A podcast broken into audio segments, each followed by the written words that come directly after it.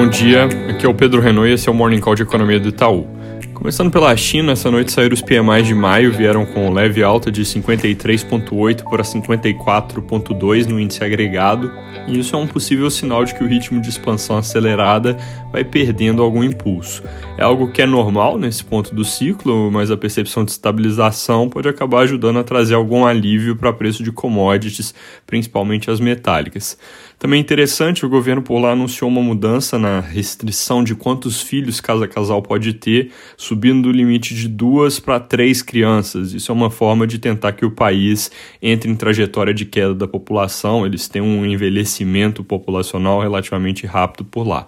Na Europa, mais dados de inflação vão saindo e confirmando que não tem grandes pressões de reabertura por lá, igual ocorreu nos Estados Unidos.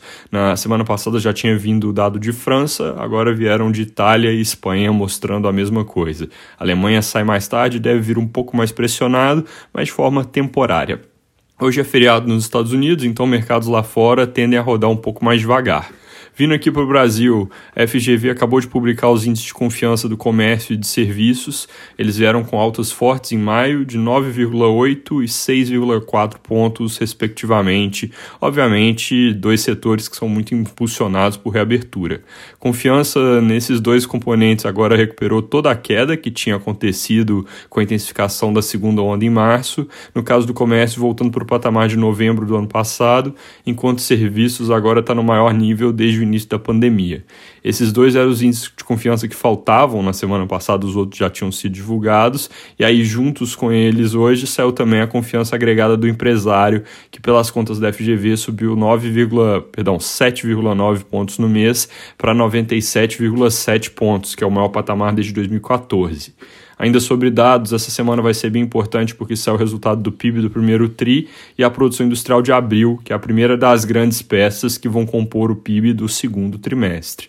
Na nossa leitura Ambos números devem reforçar a visão de que o primeiro semestre do ano teve crescimento positivo, com o PIB que sai amanhã crescendo 0,6% contra o 4 tri de 2020 e 0% na comparação ano contra ano, ou seja, de lado com relação ao início do ano passado. Para a produção industrial, a nossa projeção é alta de 1% em abril contra maio, apesar, perdão, em maio contra abril, apesar do isolamento social. E aí de posse desses dados, o mercado tende a continuar revisando para cima as projeções para crescimento do PIB acumulado no ano, que estavam perto de 3% há poucas semanas, agora já estão mais para casa dos 4% e tendem a continuar subindo. Lembrando que na semana passada nós revisamos a nossa projeção para 5% em 2021. Sobre o noticiário, pouca coisa concreta e por isso jornais de fim de semana e de hoje ainda focam bastante na situação hídrica e em risco de desabastecimento, sem nada muito novo aqui.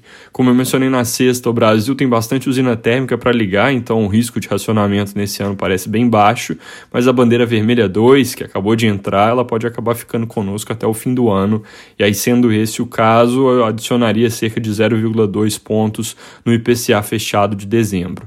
Tem uma entrevista do ministro Bento Albuquerque no jornal Globo de hoje dizendo basicamente a mesma coisa sobre risco de racionamento, que é algo que o governo ainda não trabalha. Na política, amanhã o Congresso pode finalmente fechar os vetos do orçamento, mas pode ser também que não votem, como já aconteceu algumas vezes. Nas segundas-feiras à tarde costumam acontecer reuniões de líderes que definem esse tipo de pauta, então vale a pena ficar de olho. É isso por hoje, bom dia e boa semana.